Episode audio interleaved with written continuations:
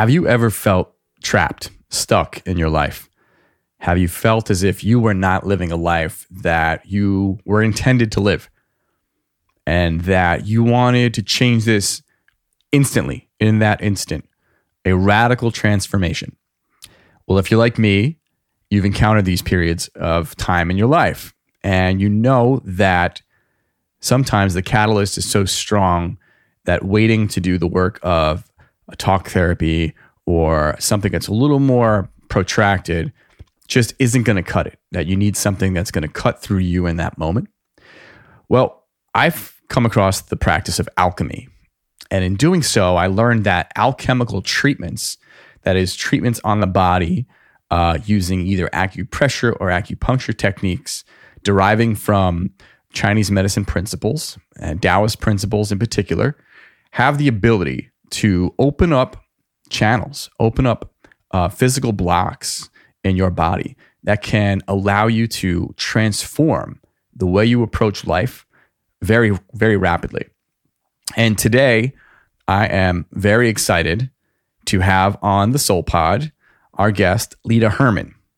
Leta is an acupressurist who is identifies as an alchemical healer.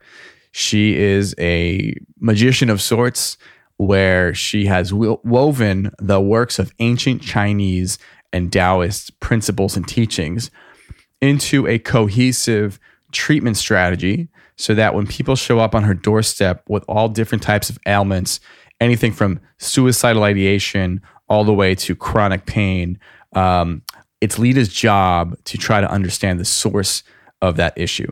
And the way she does this is by assessing the individual using these Chinese and Taoist principles of alchemy to um, apply techniques that will allow energy to be untrapped from the body and to allow the person to feel more unified and more connected to their essence. And that's exactly what we're trying to do here on the Soul Pod. Um, the Soul Pod is focused on giving people tools and insights to have the for you to have the ability to transform your life today. And so this is why I'm extremely excited to have Leta on the podcast. I, of course, am your host, Gary Lewis. I am on a constant journey myself to try to connect with my essence, my true, authentic self, um, and to try to clear up and clear away a lot of the conditioning that I've accumulated over my lifetime that might be covering up who I truly am. And so I'm constantly seeking out healers, uh, thought leaders, people in different spaces who hold keys to help me understand how to better access who I truly am. I'm extremely excited to have Leta on the podcast today. The one thing Leta and I did not talk about in the podcast that I do want to plug here in the intro is Leta has an amazing um, podcast herself. And we are actually going to link to that podcast uh, in the show notes. And so, in addition to all her healing at the clinic that she does, all the learning uh, that she provides through courses uh, and books, she also, her and her partner Jay, uh, have an amazing podcast that everybody should listen to. So I look forward to presenting this episode to you, and I hope you get as much out of it as I did. Leta Herman, right. welcome to the Soul Pod. Thank you. Thank you so much. So it's uh, it's a pleasure to have you here. Um, when I first conceived of the Soul Pod, I was thinking of guests who would be really uh, unique and share really really interesting insights that the everyday person might not you know might not be aware that these types of modalities exist. Um, so that was one component to why I wanted to have you as a guest, and then the other component was that you know I lived in Asheville with, as you know, with my ex girlfriend Alyssa Barba, who remains one yes. of my closest friends to this day. And Asheville's a magical place, as you're aware of. And yes. uh, it's in the, for those who don't know, it's in the mountains of North Carolina. Um, it's a beautiful location. There are tons of different healers in that, that live in Asheville and that practice in Asheville.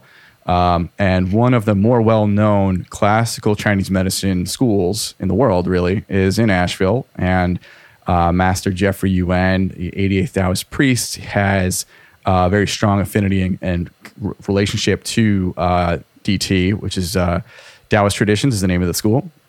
And uh, Leta studied very closely with with Master Jeffrey Yuen. And so uh, when I would be around all of Alyssa's friends at school, or we, you know, we go to different events, um, I heard rumbles of your name in, in different halls in different places, Yes, and people would yes. talked about um, the different experiences they had with with treatments with you. And many people were talking about how when they got out of school, they were hoping they could learn with you and hoping they could kind of be mentored by you. Yes. Um, and my ex girlfriend Alyssa was very fortunate in the fact that you guys found a nice match there and you were able to align and she was able to, to work with you for a period of time up in your clinic in uh, Northampton, Massachusetts. Um, and so, so this is why I'm excited to have you on the on the podcast. I Thank think you. that the work you do is extremely important work. Um, to me, when I think of, I heard the word alchemy. I've, you know, obviously, I've read the book The Alchemist from Paulo Coelho, who's I'm a Portuguese person and he's a Brazilian author, and so I Oh, first wow. was learning Portuguese and I read the book in Portuguese actually. Um, and it's a beautiful story and, and the whole idea of, of an alchemist or alchemy is is uh, and you talk about this in your recently released book is um, rapid evolution of, of of the human being right or, or i think you call it radical transformation right? Yes. and um, i just love this idea. To me um, thinking about human beings and sort of what our potential is and any success that i've had in my life or uh, any well-being that i've kind of been able to curate and cultivate all derives from this idea that i can radically transform in any moment. Um, i've always said this to everybody around me whenever i've been asked for advice about kind of how to help someone change a situation or become unstuck for me it all it begins with the, the perception the idea that the universe holds me in abundance and that I have the ability to transform in any given moment. And that's that's what alchemy sounds like to me, and that's It what is. alchemy looks like to me. Um, so I want you to talk about first, um, and hopefully I've characterized that correctly. So It's is an- fantastic. okay, is that an accurate reading of what of what alchemy is? Absolutely. I mean, that is, Okay. Yeah. In fact, the word transformation sometimes seems too slight, and we might go with something like um, transmutation or, you know, something transconfiguration. I mean, something that is even because sometimes transformation can be very slow. So I like radical transformation, like you said, because it's like I'm impatient as fundamentally. I want I want to move faster than like eons.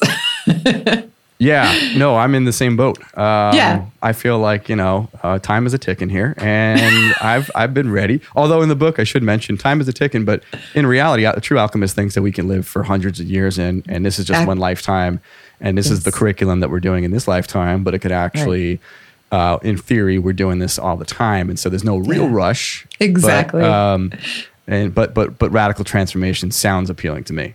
It really Uh, is. So, can you just talk about? I love how you in the book, um, and so let me just talk about the book real quick. So, the book you recently released a few months ago um, is called "Through the Mystery Gate," and we're going to provide uh, a link to this in the show notes. Um, and it's it's the subtitle is a Taoist alchemy self discovery journey. And in the book, you kind of introduce what alchemy is. You introduce your relationship to alchemy, how you sort of became, how you fell into being an alchemical healer. And then you talk about the steps in which one can uh, theorize how they can become uh, somebody who's who's on the path to alchemy. And then you get into sort of a more um, more of the protocol, more of the process of what of what that process looks like, what that radical transformation looks like. But you start with your story, and I love that. So, um, can you give a little description about what your background was? Like, for example, were you always did you grow up thinking I need to be an alchemical healer uh, at some point? No. Yeah. No, in fact, it's funny. I, I don't know if I wrote this in the story, I don't, but I at at the age of 10 I thought maybe I'll be a doctor and then I thought no, I don't I don't really want to see blood and guts and so I, I kind of went a different direction and I think I was kind of lost in a way. I, I didn't know what my direction was. I was I was good at many things and so I could really have done anything. And I ended up in computers and out in the Silicon Valley in the heyday of everything going, you know, crazy out there and had a great job. Everything was going fine, but I was, I wasn't fulfilled and I knew it. I just, I was like, well, you know, this is what I'm doing. It, it makes money. It's, you know, a comfortable life, but it was like something was missing. And I, I never really could put my finger on it. And I didn't go to graduate school at the time because I was like, I don't have a reason to continue studying until until I figure that out. And my parents are are both ed- educators, and so they have like PhDs and you know academics and academia, and I just wasn't interested in that. I, I I didn't see a reason to go do that. And so when I discovered this kind of healing for myself, because I had gotten sick when I was working so hard in the industry, I think I stressed myself out and you know I got I got ill. And then you know lo and behold Chinese medicine helped me and I discovered five elements and I discovered all these other things. And before I knew it you know I was just curious. I wasn't really thinking it was going to be a career in the beginning. I took like a year and a half long course initially and I was just curious and everyone was there to like study to become a healer and I was like I'm just here because I'm interested because it helped me. And so once I kind of got into it, I, I got the bug and I couldn't I couldn't stop. And so I just kept learning and learning until I started practicing. But sort of on the side in the beginning, I, I didn't really think, you know, I was going to give up my day job, so to speak. But then I I just got it, it's like I I couldn't stop. It became really my life purpose. And then, you know, discovering alchemy on top of that just meant it's like in the beginning I was sort of learning a lot of different things about Chinese medicine and about healing, but I it was more like how do we so I, I really differentiate two two kinds of healing in, in modern day alternative medicine, especially. You know, a lot of people are sick, you know, maybe they their stomach hurts and they all they really want is their stomach to stop hurting. And that's great. There's nothing wrong with that. So a, a good healer maybe could help them and they they feel better. But then I started learning more and more about alchemy and like there's more that we can do. What what are the circumstances that created that stomach ache? You know, why is that person sick? And how could we actually go back to the source of the problem and not just heal the problem itself, but go back and heal what is causing the problem? And so that got me interested in alchemy and, and things like the 13 ghost points and all of these things that we're going to talk about today.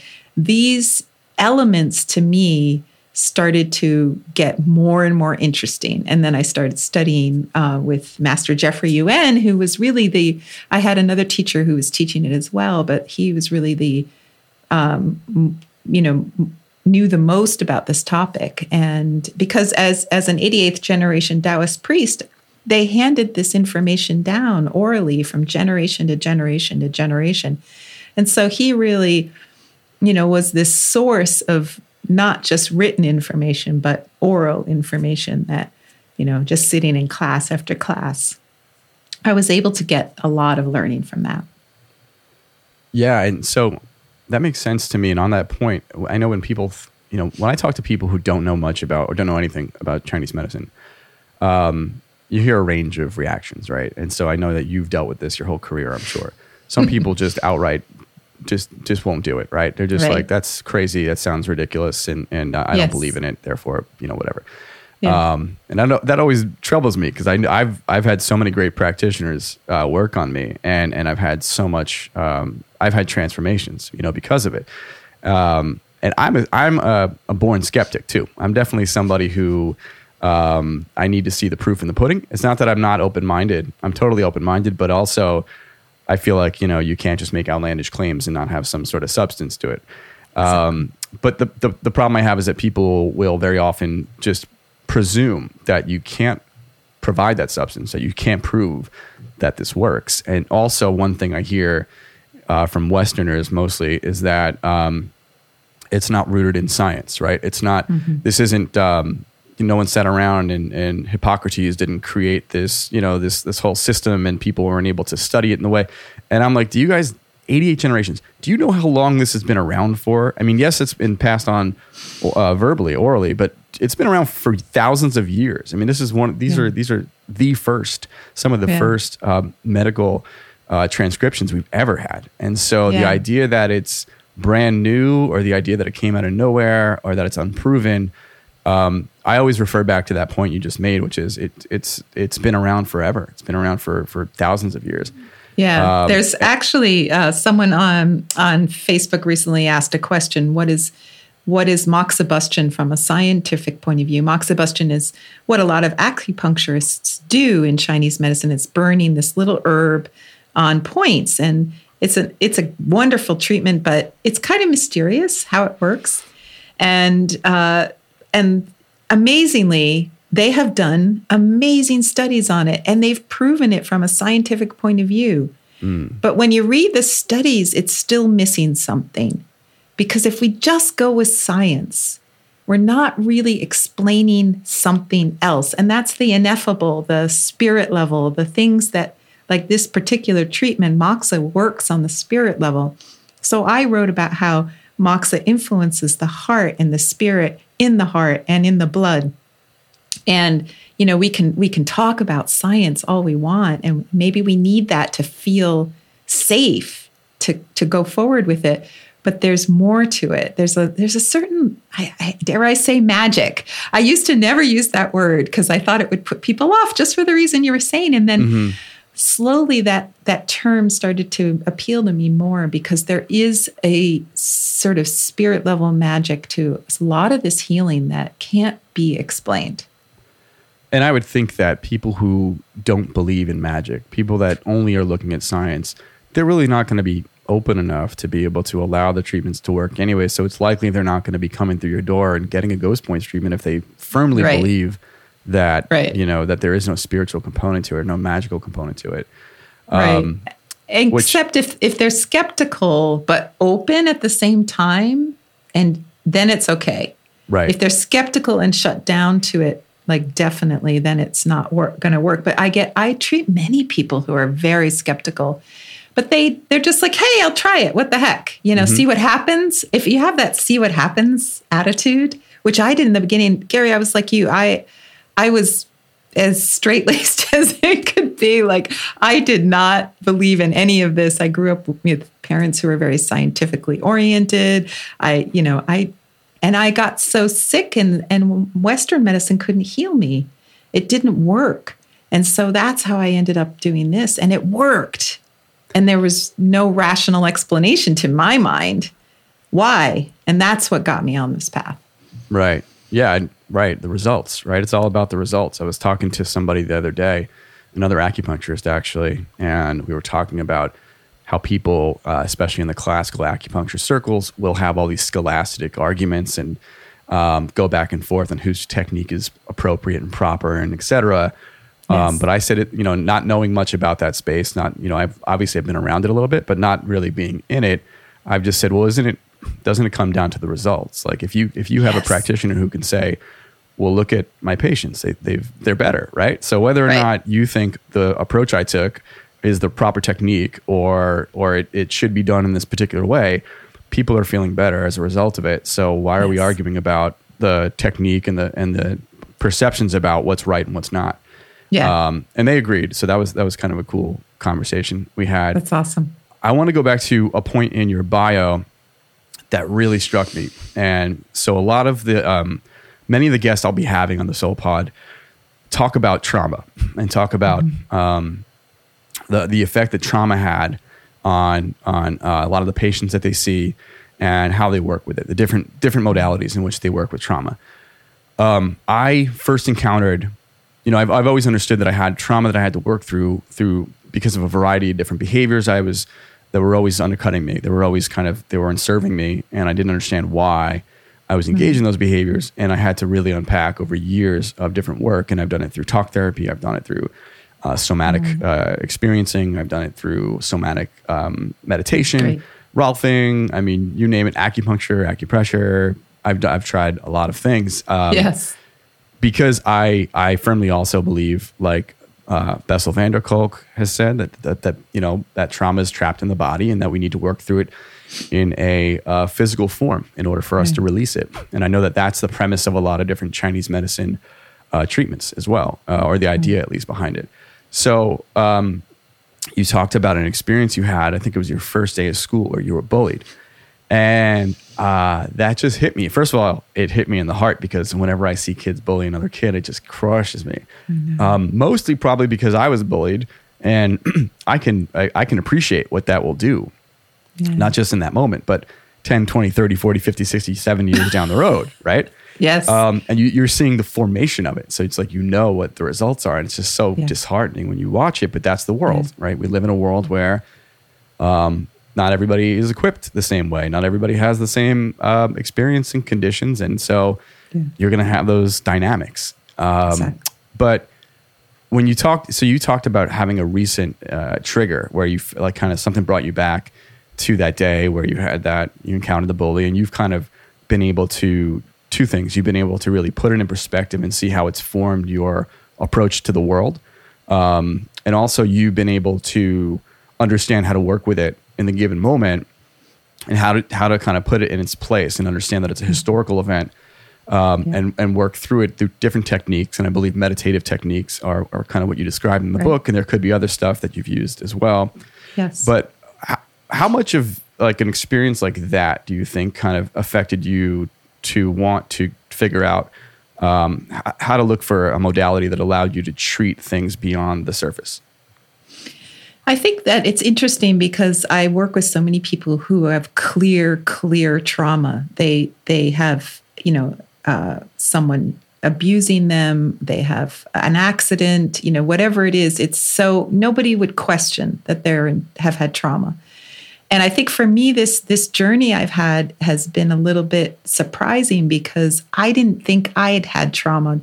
I didn't think that the bullying was. I just knew that I was struggling, but I didn't know it was trauma because isn't everyone bullied? Like, I, I mean, it, it's like, you know, I didn't know that there was a, a reason to really look at that.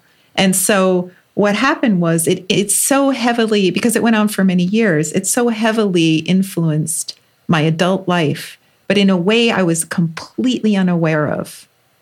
And that's not always the case with people. Many people can walk in and tell me exactly what the trauma is. But I think it influenced me because I didn't understand myself. I was like obsessed with like how do I understand trauma? Not realizing that I was the subject of the of the discovery process like I needed to know it for myself. So as I learned more and more what trauma was and I started to see in the beginning I only work with people with really clear big traumas. And then I, I often tell this story. I, I worked on this young child. I, I was about 13, this young boy.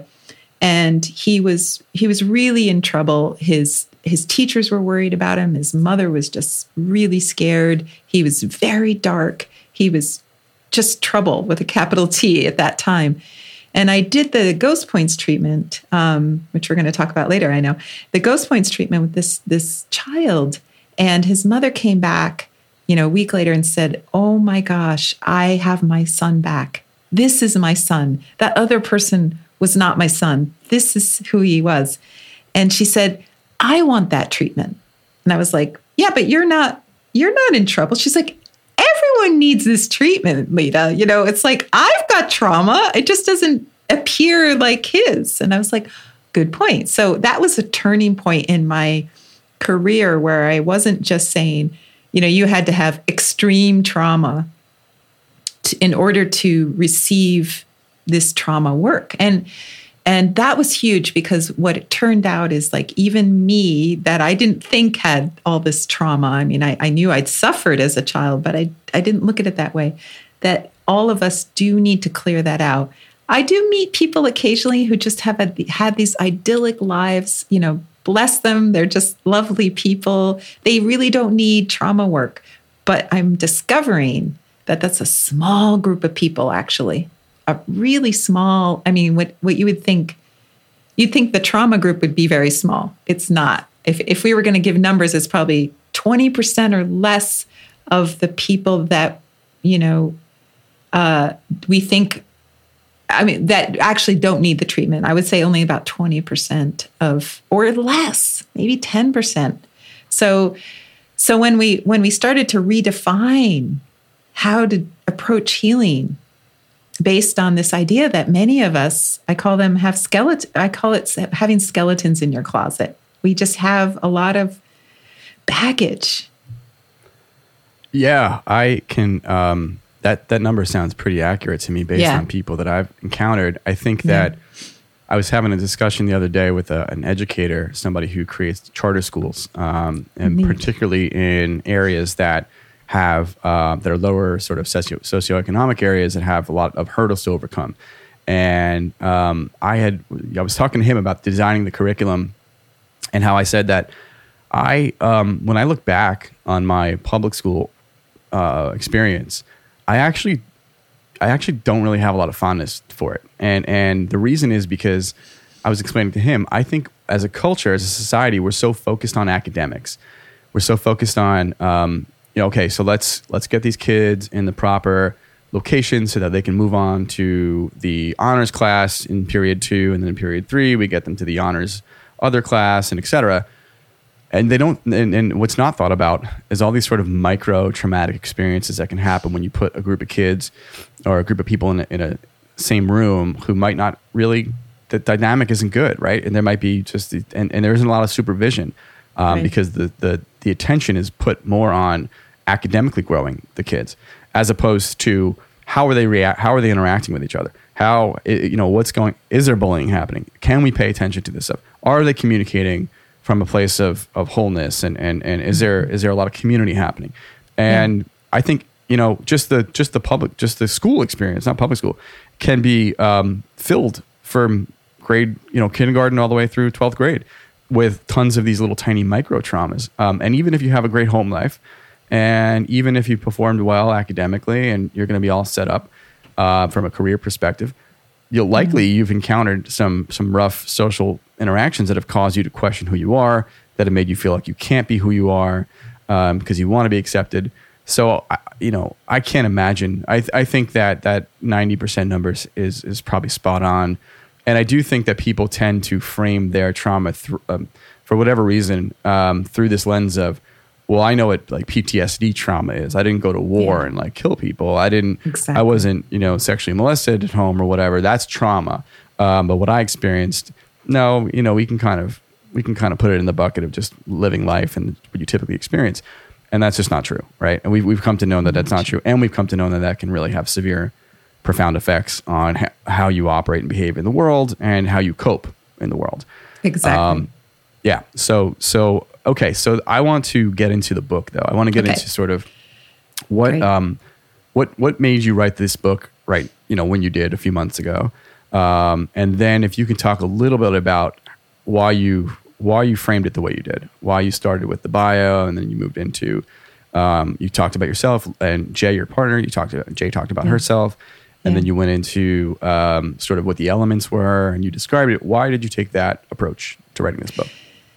Well, I have been doing this work for a very long time now, and uh, I work with people's trauma, but I'm always trying to get them to the next step, which is okay, let's clear the baggage of this lifetime. Let's get the blank slate. But then what? Then what? It's the real transformation isn't just getting rid of the trauma issues. The real transformation is the growth of the person and becoming their full potential. And so that's something that we call the nine stages of alchemy, which I've been working with people in my clinic. There's actual treatments for each stage of alchemy. And you could say the nine stages of alchemy are like a roadmap of how to transform yourself, of how to evolve over time. And, you know, again, radically evolve, not just evolutionary, like, you know, eons. Um, but this is more radical transformation. And it's a process that you can walk with an acupuncturist or an acupressurist, or you can walk through meditation. But it's a it's a bunch of concepts I always say some really, really awesome, you know, ancient people thought about it a lot and they put together this roadmap. And it's like, you don't have to do it in that order, but they believed if you did it in this order, you would be uh, much better off. In other words, if you, one of the steps is that there is no good or bad. That's a really high level concept. Like for us to step out of the yin and yang of the of life and stop saying good, bad, good, bad, good, bad, which is like every single moment of every day, our minds are going good, bad, good, bad. And that's a really high level step. That's stage five. And so you kind of have to do these other steps first, like the trauma stuff has to be done first. So I've been working with people, working with people, and it's like I'm trying to explain it to them in the treatment room. And over time, I realized, well, we need to write a book because it's just so much material. It's so hard to convey. And I really wanted it to not just be a book for practitioners. Like, I've been really motivated since day one. I, I think the first thing I said is everyone needs to know this stuff. And I really, you know, wholeheartedly believe like I could really just be teaching practitioners, which is lovely. I love doing that. But I just, I feel with my soul that people need to learn about this. And so, you know, I keep saying if if you're asking the question, is there more to life than this? Meaning like going to work, coming home, watching some TV, eating dinner, go to bed, you know, repeat, rinse and repeat, rinse and repeat. You know, it's it's is there more to life than this? So so I I Jay and I decided to write this book because we, re, you know, Jay's working with people more on a coaching level, a life strategy level. So together we put put our heads together and we said, all right, what what does a a regular everyday person, I like how you call them, everyday person need to know about alchemy? And that's what sort of influenced the book. And and the idea of putting our stories in was Jay's idea. And Jay just really believed that we needed to you know, it's personal stuff. It's it's not something that we often share, but we realized that for someone else to connect with this material, they needed to know the author's experience with it, and that's how we got got the, that going. And also, one of the things that is very popular is um, uh, is the five elements. People may have heard of people on your podcast may have heard of the five elements. I'm not sure. The nine palaces isn't, isn't the nine palaces aren't as popular, but a lot of people have heard of the five elements. So the way we're working with the five elements is very high level. It is not the simplistic way. If you if you Google right now five elements, you're going to get such a simplistic idea of what they are. And we're working on such a deep level of how to understand yourself, how to understand your children, how to understand your partner, how to understand your coworkers and your boss. Like these are the things that we need to know. And then when we take it into alchemy, it's like from the place of really understanding yourself, that's where you begin the transformation. If you don't understand yourself, you won't get there. That's the first step. Right. And so when we talk about the five elements, one of the things um, maybe you can kind of help clarify when I'm reading, when I read the five elements in the book and the descriptions there were fairly comprehensive and, and yeah. a lot, there was a lot more material to them than what, like you said, than what you'd see in a typical one pager somewhere. Yes. Um, people like to say like, oh, you're a wood element, you're this, you're that. And I would always like take offense to it kind of because it's like, it's fine to it's fine to um, have a framework to refer to somebody as, but I felt like is it a little more nuanced than that? Is it a little more complex than that? And um, so my question to you is, can you briefly talk about the five elements, and then also sure. are these things that are static for a person? Like in other words, is someone just a one element, or mm-hmm. are they always dynamic and moving? Um, mm-hmm. And can you Very be multiple elements? And so, how does one think of themselves when they refer to the five elements? Those are great questions. So, first of all, we have all five elements. We have access to all five elements within us. When we're born, we we basically get get you know into life as a set of elements in a particular order. So, if you're wood, Gary, which I agree with, um, then then and not to stereotype I, I think that's the that's the feeling you had like i don't want to be stereotyped i want to i don't want to be put into a box which guess what doesn't have to be because you have all five elements. So, all that means is that your curriculum for this lifetime is best served by the energy of wood. So, the energy of wood is um, forceful in the world, it, it moves people and things into new ways of being. It's the force of change in the world. So that's the wood element. And so that's why you're doing the podcast and all the other amazing things you've done in your life you know, I even even the trailer for this podcast, I was like, yes, it's perfect because you're showing people, hey, we can change, we can do this, we can do that. And wood people are often the motivators, the cheerleaders, the coaches. You know, they're the people that sort of look at all of us and say, "Hey, let, you know, let's let's go down this direction. This is a much better way than over here having war and fighting and uh, let's try this.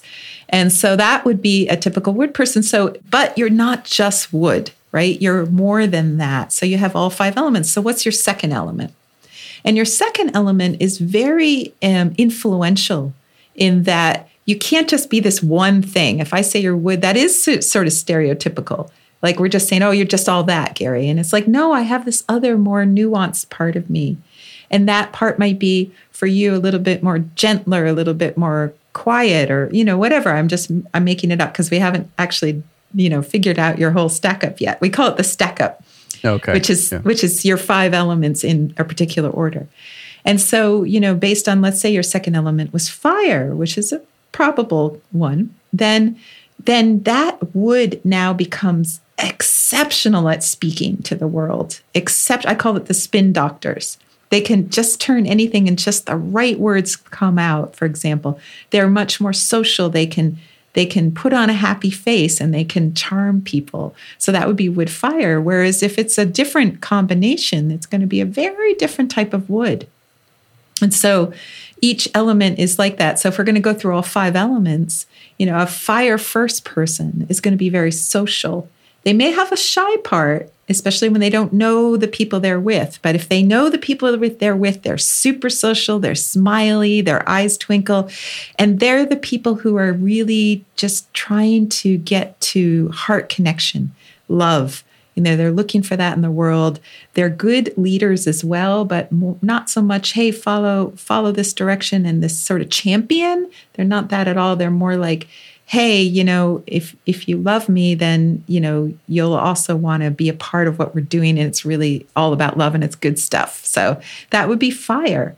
And so again, the second element might really change the way the fire looks. It could be a quieter fire or it could be a more you know if if you put fire and wood together you're going to get a very out in the world person a very dynamic person and so then earth earth is the one element that is ex- is sort of in the middle of everyone. It's it's neither really out in the world and it's neither too receded in the world. It's just in the middle.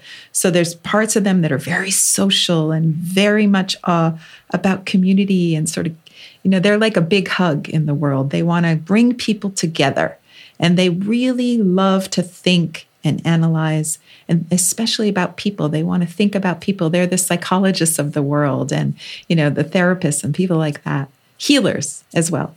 And uh, but again the second element might change how that looks you know in terms of how they roll that out into the world.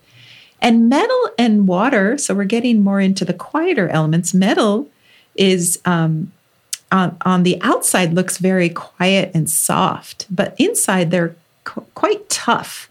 And so they're um, they're not going to be as expressive necessarily unless you get them one on one, and then they can talk your ear off. So it's not that they don't want to be social; it's just that they really have a, a part of them that just doesn't want insincerity, and so they'd rather be quiet than have like you know, nice talk, like, you know, just social, like, oh, how's the weather or something like that. They're going to, they'll do it if they have to, but they'd rather not. And so they're more quiet. So I say they're kind of watching the world. They're, they're sitting back and watching.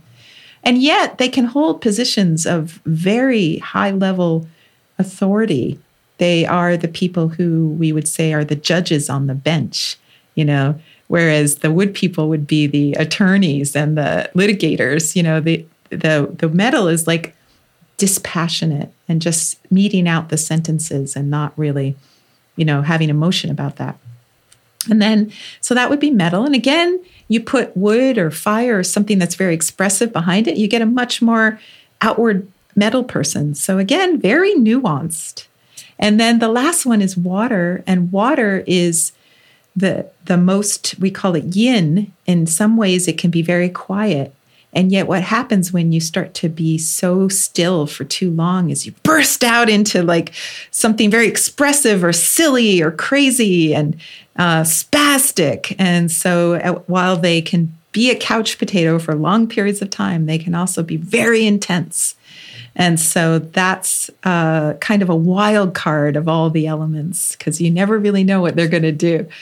Um, and so, so they just love intensity and quiet, both.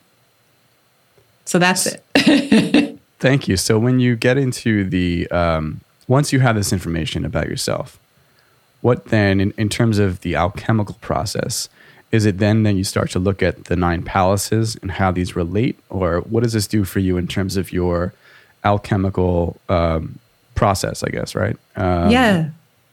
Yeah. So in alchemy, if we understand our basic nature, we what I say is the second you start to go into the level of alchemy, you leave the five elements of you behind in some ways.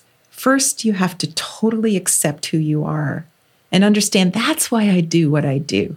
Why am I always the person who's like, you know, even intimidating or so assertive that people are like, whoa, whoa, whoa. You know, that would be the wood, you know, like, why am I always that way? I'm frustrated. I, I wish I could tone myself down. And so if you're a wood person and you start toning yourself down and keep quiet and you do all this stuff, you're not being you.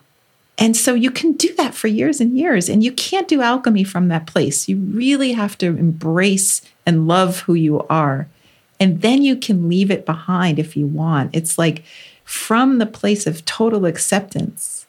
Now you can like really live your full potential, which is not limited by who you are.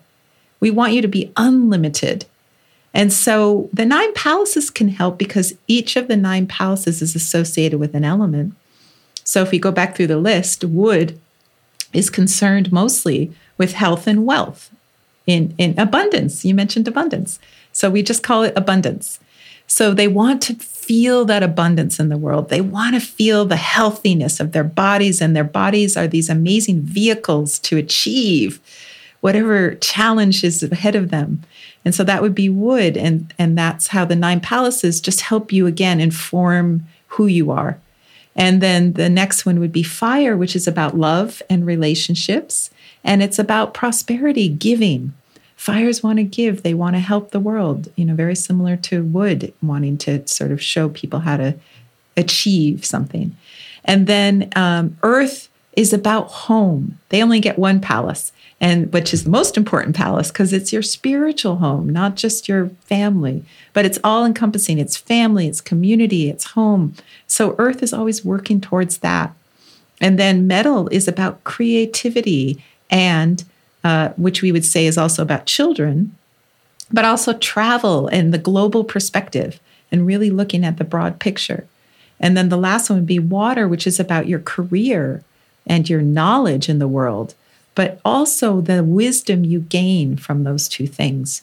You know, over time, experience is more important. It's it's a very high level palace. Is your wisdom, and so when we put all those nine palaces together, it just helps inform you whether you're on the right track, whether you're working out your curriculum for this lifetime, which means the thing you came to do, to do in this lifetime. And then once we we agree that you know to, in ourselves that this is who I am, this is why I'm here, this is what I'm doing, you can fulfill your curriculum, and from that place now you can evolve into something greater. Um, some people say you know a bodhisattva. A bodhisattva is just a person who's could could go somewhere else, could be somewhere else, but chooses to be here to help all beings. So that would be an example of sort of an alchemist approach would be similar. It'd be like, well, why would I want to live and be immortal? Why would I want to live 500 years? Um, it's a it's a big question. Like, let's say you could be healthy, you know, for 500 years. Would you want to stay? Would you want to do that? And so, alchemy is really looking at these concepts and you know what is that potential? What am i here to do? Why am i and what would a fulfillment of that curriculum look like?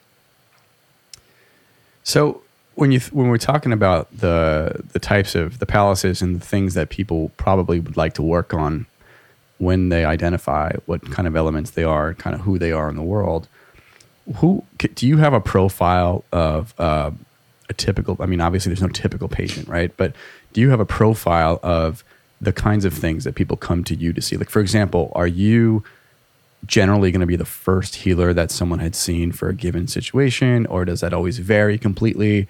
what are there any patterns that you've noticed that people come to you and say, "Well, I want to see Leta Herman because um, I believe in alchemy and I think it's what's needed to happen in my life. Is I need a radical transformation. I've tried everything else and it didn't work." Is that the common patient profile for you? I think I have two or three main common patient profiles. One is someone who's so, so, so down and out that there's really no hope for them. And, you know, they might be suicidal even. It's very common. And I get a lot of referrals from therapists who where talk therapy is not working. And so there's something deeper in the body that needs to shift, some vibrational pattern that has really got that person stuck. So that would be one. And when I'm doing alchemy with them, they're not really thinking about, oh, I want to live my full potential. They just want to live. And so they show up in my room because they don't want to die. And and that's or, you know, live live a life where they might as well be dead. You know, either way, they might not be suicidal, but that's how they feel. So that's one. Another one is they have no idea what alchemy is. They just have an, a pain in their elbow and they come and then as we begin to talk about that pain in their elbow, one of my favorite stories is a guy who had golfer's elbow, and we worked for a year where he kept saying, There's nothing emotional. It's not emotional. It's not emotional. And then one day he, I said to him, Let's try this ghost point. Let's try this emotional point that's right on the elbow. Let's just try it. And we did, and it, and the pain suddenly went away. And he said, "Oh, yeah, well I am I am this big lawsuit right now." I said, and you don't think that's emotional? So mm. so it, it you know it was it was emotional. So so that so that's sometimes the way it happens. They come just completely because something's bothering them and then over time alchemy becomes more important to them. Um, and then the third one is someone who you know maybe saw a podcast or read the book or and they're like yes alchemy. So they're coming and they they know what they're in for and they they can answer that question that I always ask is there more to life than this? And they're like yes I want there to be more to life than this more to life. And so they're the ones that obviously are you know just just get the ball rolling right away. So I want to talk about the the ghost points treatment that we referred to earlier. Um, for reference for everybody listening and watching this now I am scheduled to get a ghost points treatment with Leta in December, and the plan is to uh, discuss it a bit right now, and then once I have the treatment, come back uh, a few weeks later, and we'll do another podcast uh, episode Yay. and talk about um, the experience that I had and the impact that the treatment has had on me.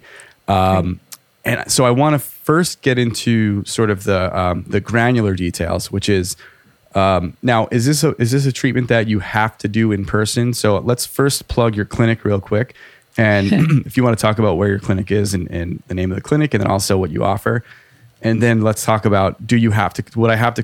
Does everybody have to show up in person for a Ghost Points treatment, or could you do a virtual treatment? So the Alchemy Healing Center is in Northampton, Massachusetts. Um, I we we opened that particular clinic in 2018 with the with the name Alchemy because the alchemy work had just blossomed into such an amazing thing. Uh, I'd always just practiced as Leta Herman, and now it's like oh, it's more than that. And also students are coming to work with us, so we really wanted to promote the word alchemy out in the world and stop trying to almost hide it, like the word magic. It's like oh, we don't like that word no, we love that word. So we're really out in the world saying, hey, this is what we're doing. We're doing alchemy. And um, and so I think just uh, in terms of your question about doing the work, it's preferable to do it in person. I won't I won't say no, but there is a magic that I've discovered since COVID uh, that this this Zoom, you know, or whatever you know um, virtual reality that we're experiencing right now, this is an interesting format for this work. I have done some amazing work in the virtual space.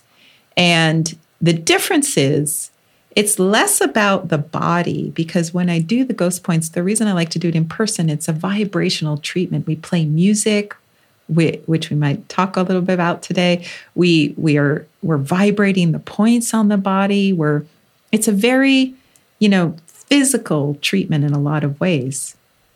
And when you do it virtually, it's much more just that emotional space.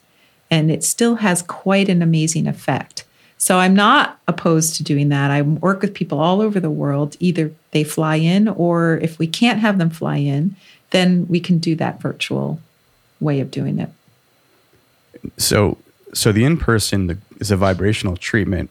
is there a what's the goal of the treatment? What what, what are we uh, what do we want to accomplish with why is it a vibrational right. treatment? What is it trying to accomplish?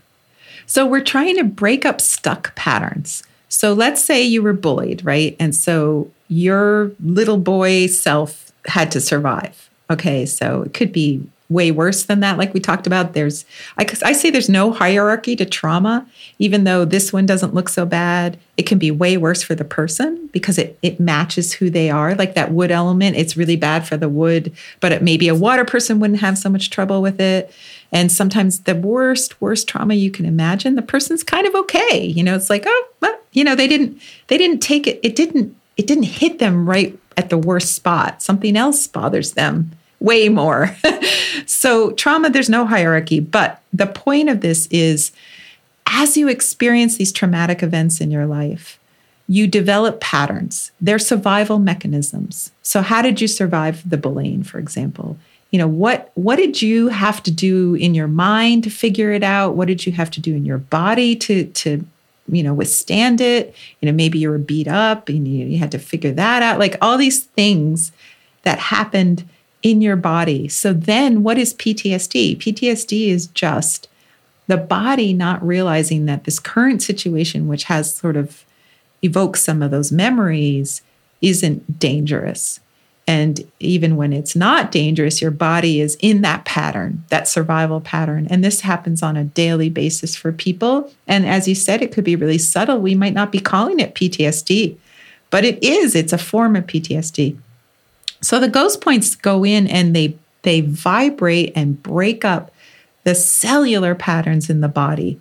And at the same time, we're working on the emotional patterns.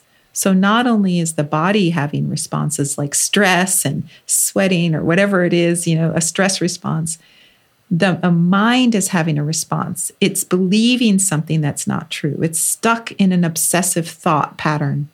And so it, it's the treatment for obsessive thinking you know, whether it could be OCD and given a label, you know, which we love to do in Western medicine. But, you know, so many of us are obsessive thinkers. Probably every single one of us is an obsessive thinker. And the question is is that obsession positive or negative? You know, I love Chinese medicine. That's an obsession. That's a, to me, an awesome obsession. You know, but but to be avoiding um, you know the the bullying that's not really there that would be a negative you know obsessive um, pattern. And so the ghost points break those up. And the the transformation is huge. It's not subtle. It's for many people it's it's just life changing and you can see it when they walk out. They literally look different it may take a, up to a month for them to articulate what those changes are, to truly feel them. And I say it takes three to six months to really integrate those changes. But when we do this treatment, which takes all day, we spend four to six hours with each person when we do these treatments because you can't expect something that has been there sometimes for your lifetime to shift in an hour. Um, so that's a huge difference from you know regular acupuncture or you know whatever your normal you know healing. Uh, even going to the doctor, they spend five minutes with you these days.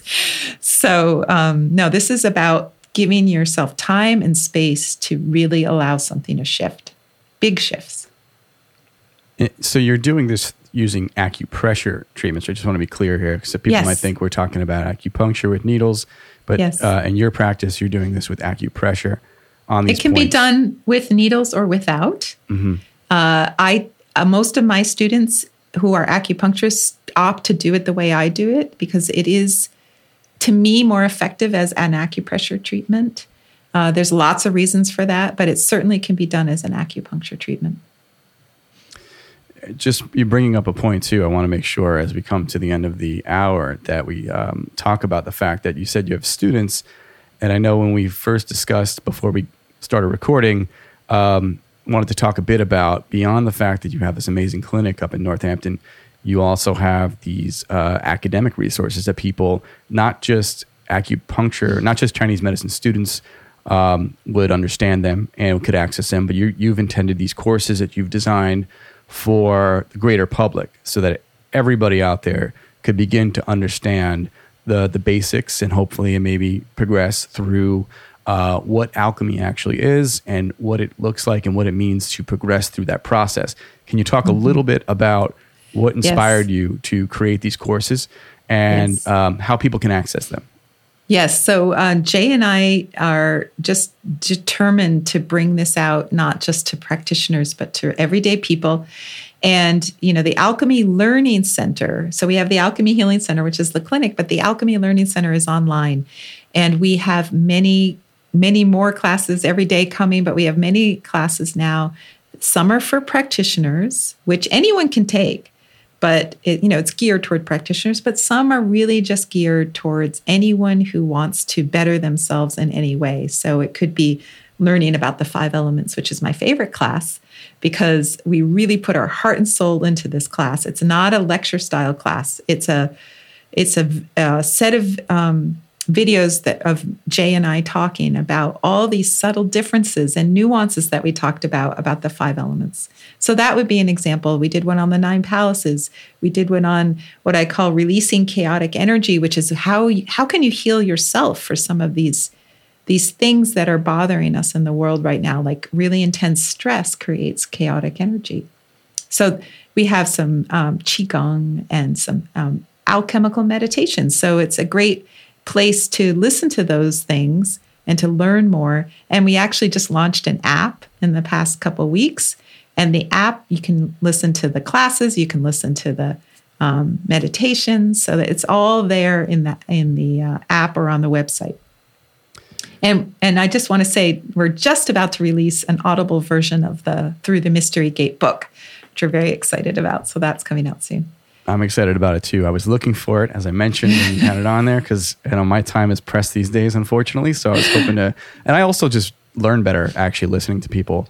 Me but too. this was such a good read. I really, really was. I haven't. I honestly, it's sad, but I haven't sat and read a book all the way through in a long time.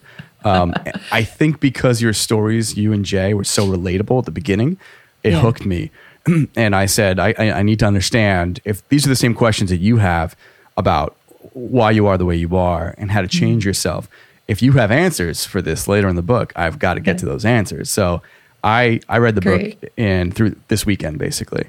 Um, and I think everybody, it's really accessible. So I think people will have that ability. But of course, hearing your lovely voice on the Audible version and having that, having that, uh, that different form of input, I think will help a lot of audit- auditory learners as well. And so you can expect that to be when, available when, do you think? Uh, hopefully in the next few weeks because it's almost it's done. It's just being mastered, you know, produced Great. at the moment.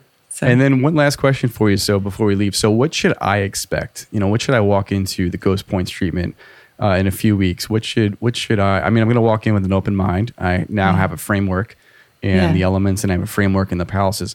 But what sort of a uh, mindset do you kind of encourage people to have when they show up for a, a major uh, treatment like this? Well, I love your mindset. You know, it's just to be open and and actually not know what it's going to be. I, I try to have no expectations, and it's great when the person has no expectations because if you think, oh, you know, it's going to be about when I was bullied, when I was whatever, and and you get in it, and it's not about that. It's about something completely different. That's way bigger that you just didn't even know about. And the reason that happens is that we're going through these points and they're in a specific order. And they go from the external of you and how you interface with the world to the deepest, deepest, deepest part about you, which is your identity. And they just, you know, step by step, we we take our time with each point and we allow whatever to surface from your unconscious or your subconscious. And we just allow these things to begin to shift. So each point is like a journey deeper and deeper inside. And then by the time you're, you know, completed, you know, you're really looking at so where did the trauma insert itself into you? Was it about the door to your palaces? oh, I'm scared to even open my door and talk to people. Like that could be a trauma response.